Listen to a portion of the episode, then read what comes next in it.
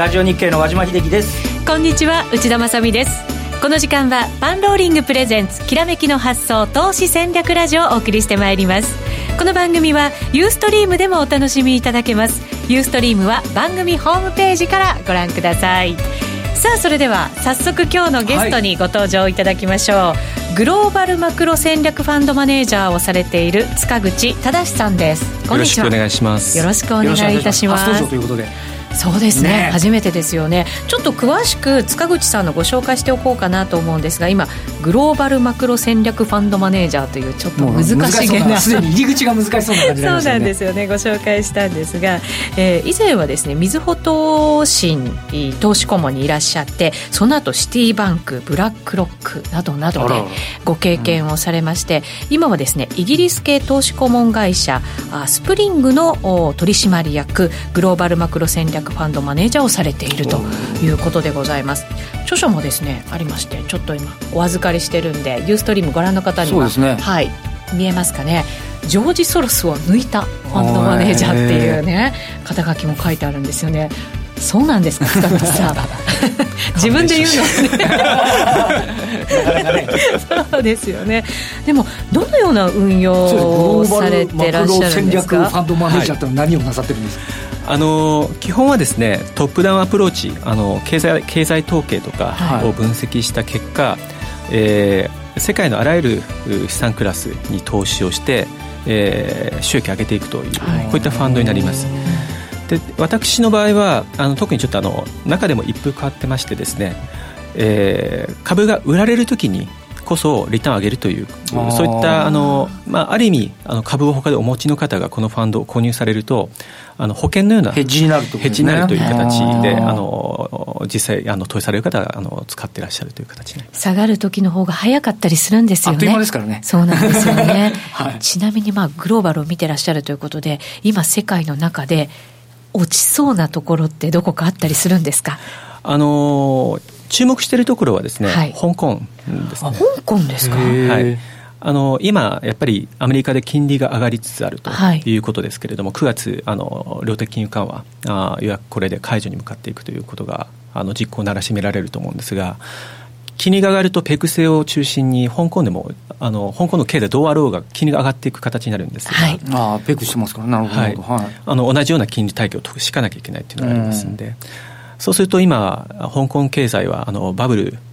特に不動産バブル。不動産すごいですよね。すごいみたいですもんね。その他の物価もものすごい高いって聞きますよ。ねえー、車とかもすごい高いって聞きますよね、極端ですよね。不動産は例えばあの空論のあたりでいうと40平米で大体6000万から7000万円ぐらい。一生かかってますね。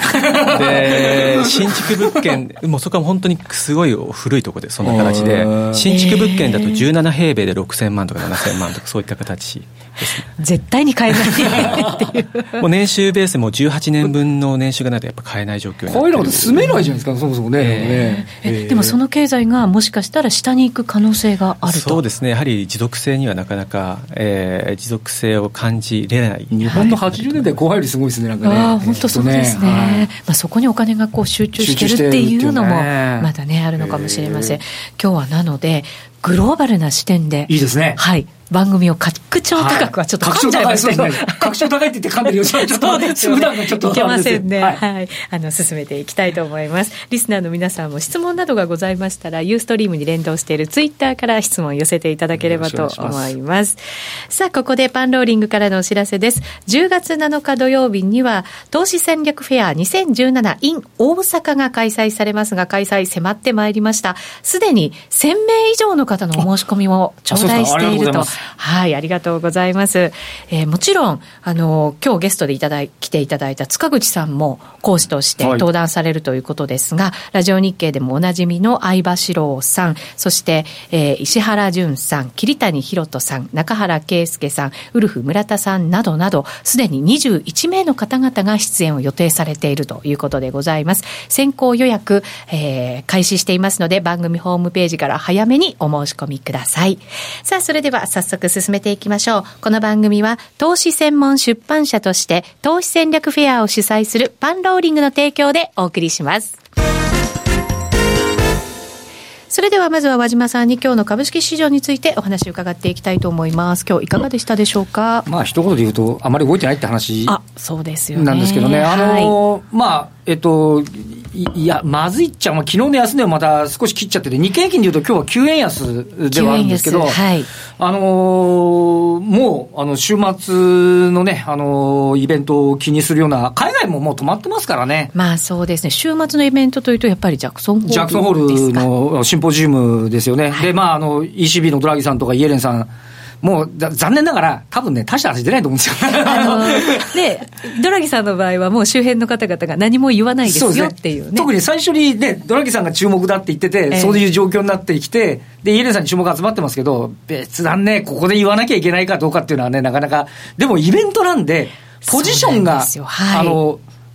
塚口さんじゃなくて、グローバルマクロの方々もいろんなポジション取ってるかもしれませんし。まあそうですね。また、リップサービス的なものも出やすい環境ではあるみたいですね。日本とするとね、やっぱ為替がぶれるっていうのは、日本株にとってはね、直接要因にもなってくるんで、はい、まあ、出るか出ないか、あの、通過しても、また次の手がかり材料を見極めたいって話になるかもしれませんが、ちょっとこのあたりについては、ちょっとやっぱり、え注目ポイントと。で、今日はもう全体としても換算で、ほとんど見るべきものはなかったんですけど、ただね、はい、売買代金の上位を見ると、上がってるものがキーエンスですとか、うん。THK、安川電機、SMC、はい、いわゆるそのファクトリーオートメーション、まあ、日本の中で決算がとても良かった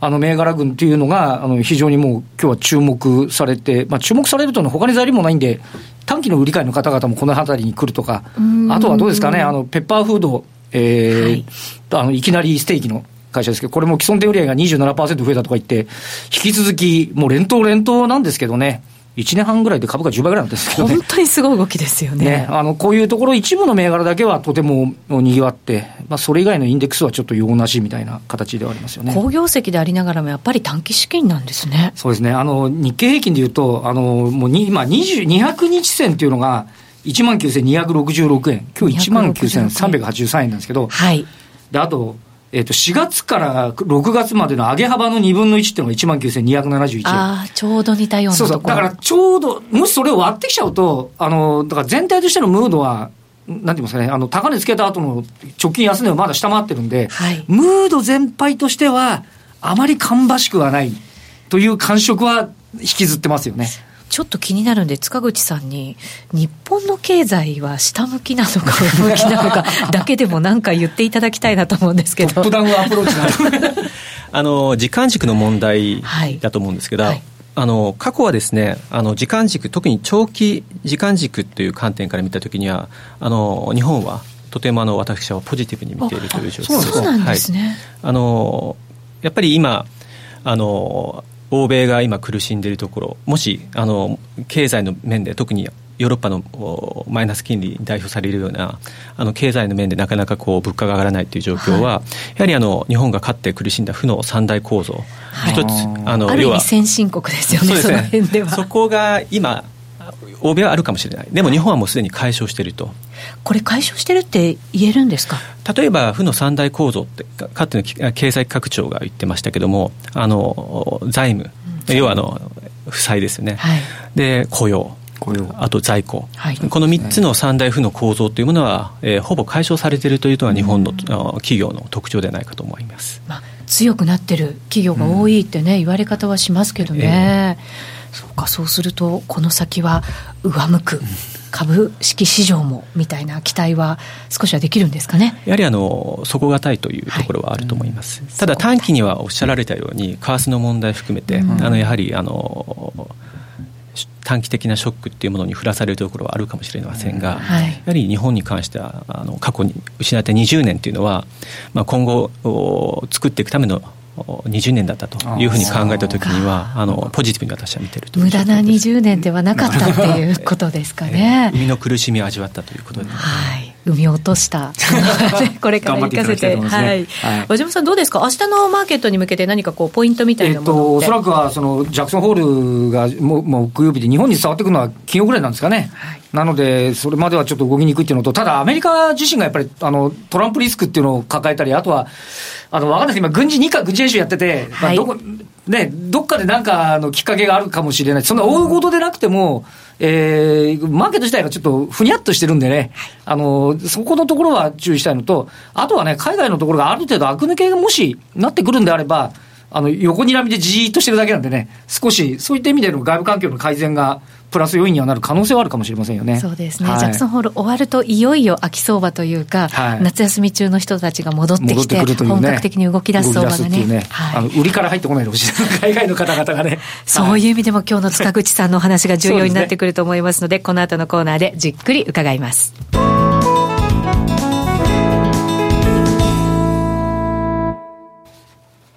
では、改めまして今日お招きしているゲスト、グローバルママクロ戦略ファンドマネージャーの塚口正さんです。よろしくお願いいたします。よろしくお願いいたします。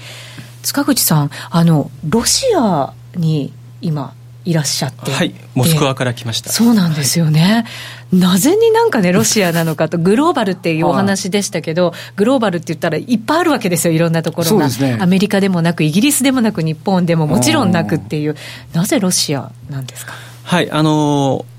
まあ単純に申し上げますと、はい、あのロシアっていうのはあの新興国のあの一角を占めている大きな国だということがありまして、はい、あの先進国である、まあ、G7 と言われるような国において、えー、本当にこれから世界の趨勢を見ていくのにふさわしい場所なのかと。グローバルマクロっていうファンドを運用している人間としては、ちょっと危機感をちょっと覚えてきたっていうのがか大体45年前からありまして、はいでそうこうしてやっぱりあの GDP でいうと世界のですね GDP に占める割合がやっぱり新興国の方がもう6割5分超えてきているという状況がありまして、ね、確かに G20 の力関係見るとね、ね、なかなか今決まらないなんて言われてますけどやっぱり新興国は強くなってるからなんですよね。リーマンショックがドンと来た後は先進国だけじゃもうどうにもならないんで、ね、新興国を交えて一生懸命やりましょうって話になってますよね。はい。そういった意味でいうと本当にあのこれから富付加価値を作っていく諸国軍というのは先進国ではなくて、はい、あの新興国中でも、えー、オイルとか、うん、あとは前にあの工業ですね。あの銅とかアルミとか、はい、あとは、えー、農作物小麦とかですね。そういったあのどんどん増えていく人口に対応できるような国としてはあのロシアっていう特にそういったコモディティに関する情報が集まるモスクワというところにいて、はい、えー、運用を行えば人にちょっと先んじて世界の趨勢を予測できることが可能になるんじゃないかとこういうふうに考えた資源国ですもんね。い。ろんな資源がある国ですもんね、はい、そうですね、これからだから世界がまだまだ成長していくとすると必要なものが揃ってるのがロシアそうですね。っていうことになるんですね。ちちなみにロシアっていうのはどどんなイメージなんですか？新興国だから先進国だからちょっと微妙な感覚で見てますけど街とか都市とかは？あの完全にもうヨーロッパの街並みです。そうなんですか。はい、例えば、えー、1800年にナポレオンに攻められて以来あの蹂躙されたことのない町がモスクワでして、はい、あのヒトラーも追い返しましたしモスクワは攻め込まれてませんので、うん、街並みが随分古い街並みが残っているという状況であります。綺麗なその頃の街並みが、はい、そうですね。人口とかは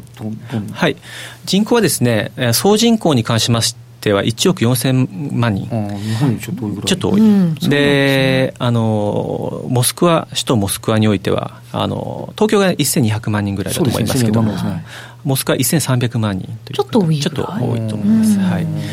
ただあの移民大国世界で第2番目の移民大国でもありましてそういった非合法的な形で入ってくる人たちを含めるともしかしたら2000万人いるんじゃないかというふうに言われてます、えー、はあ、えー、あのもうねモスクワとか行ったら寒いんじゃないかとかお酒を飲むとかね。そうそうそう。そういうねあの原始的なイメージしか私たち持ってないんですけどどうなんですか実際生活する上でまたビジネスをする上で。え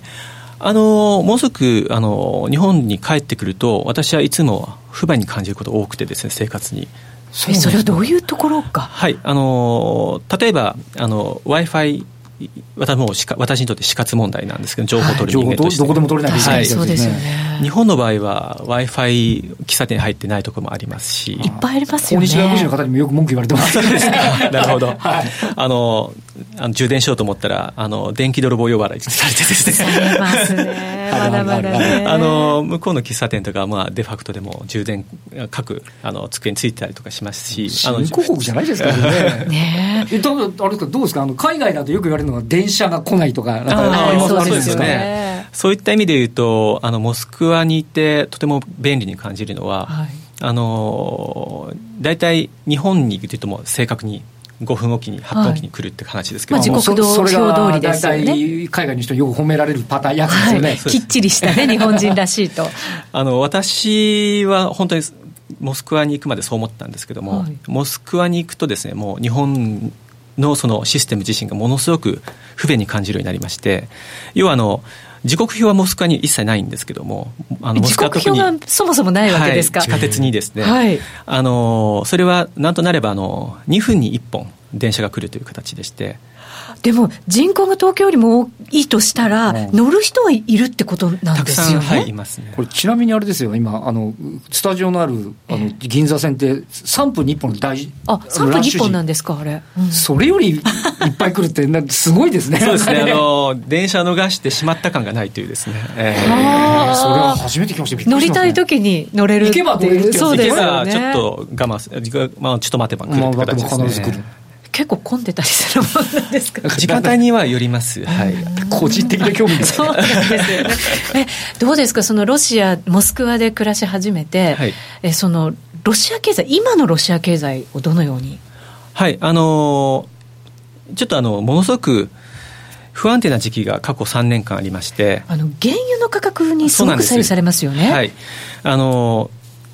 為替がですね、あの原油がこの2、3年で、えー、100ドル台から、はい。一時期30ドル、1そうでしたねバレル落ちはいまで落ちて、今、50ドル、はいいくかどうかって話ですけども、あのまあ、半分になりましたということで、通貨価値が半分ぐらいになったんですね。通貨価値が半分になった。はい はい。ドル円が100円が200円になるようなもんですね。でそれが一緒にしておきましたのである意味あの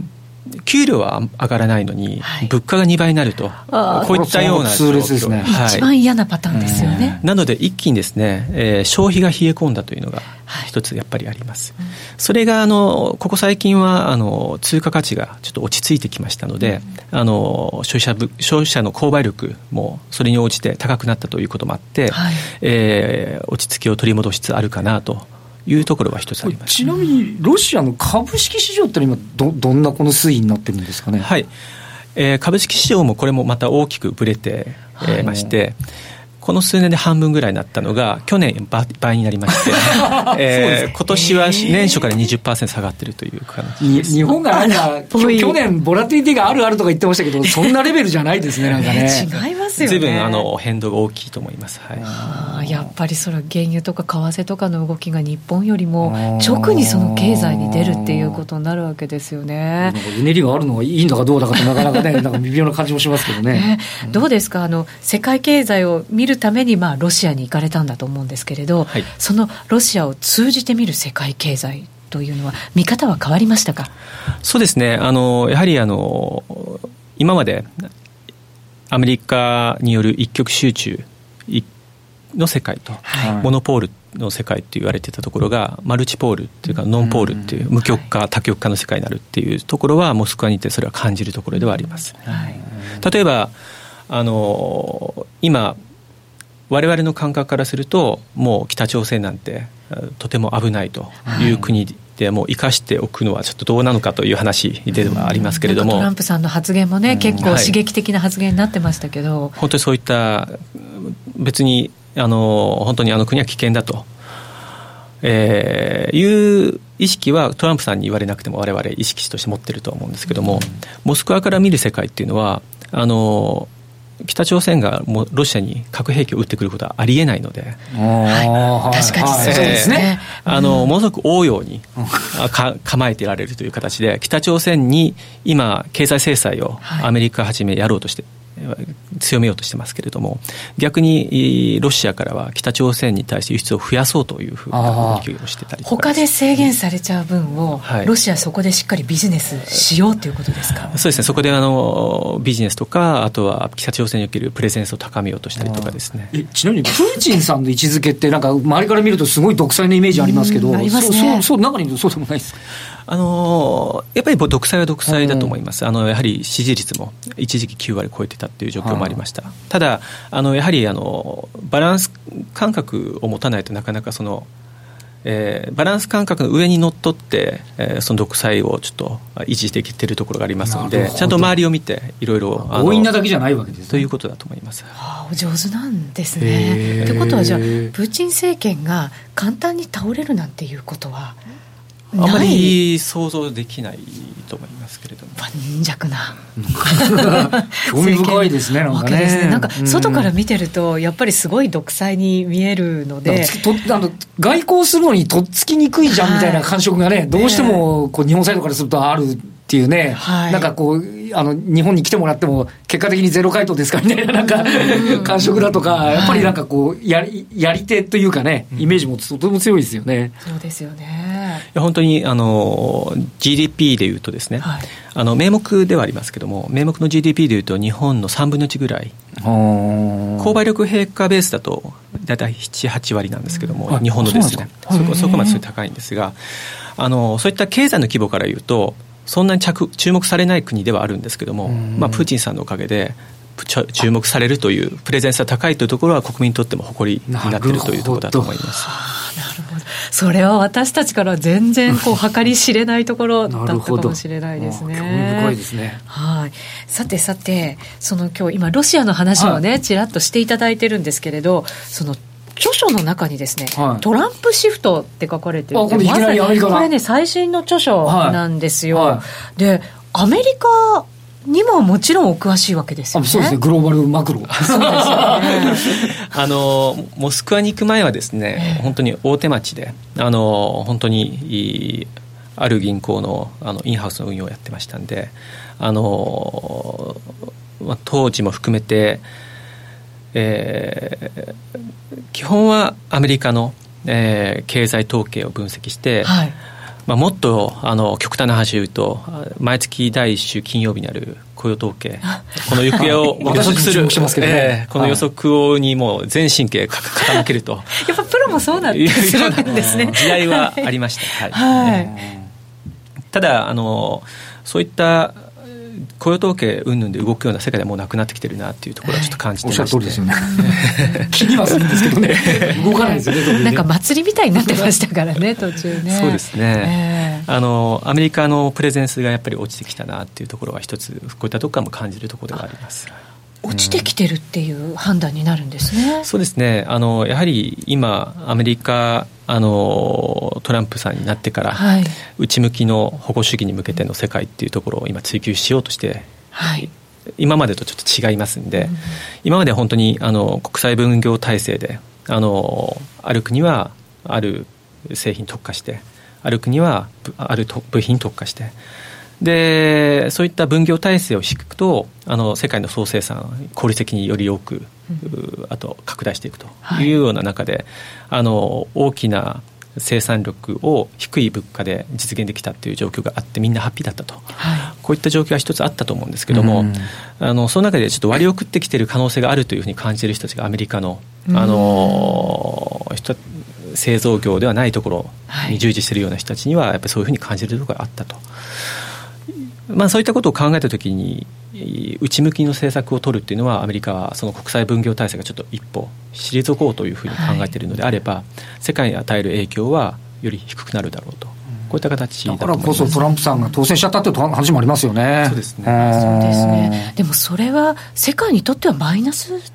もちろんそうですね。ねはい。えー、本当にあの世界の需要の大きな部分アメリカから来てる特に日本にとってはですね、はい、あの保護主義に走られるとちょっと困っちゃうわけです、ね、貿易とかね環境とかいろんなことがなんか全部内向きにね内向きになってたことがだんだんなんかまたちょっと危なくなってきてる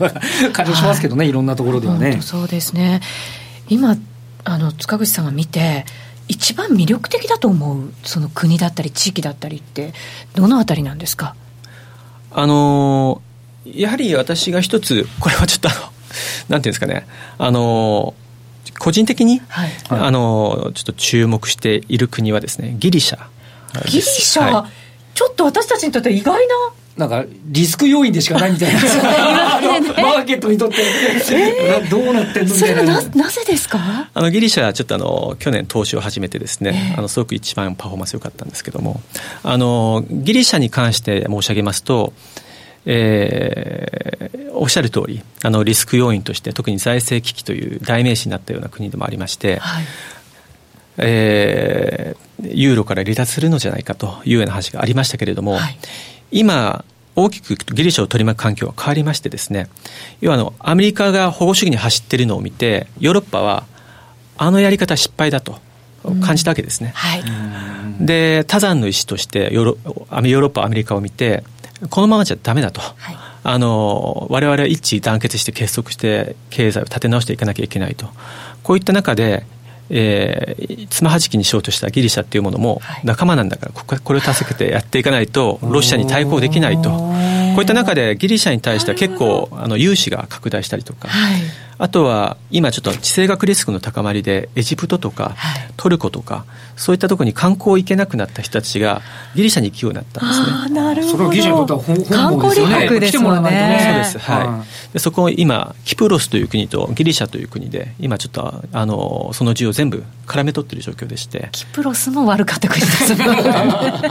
私はあの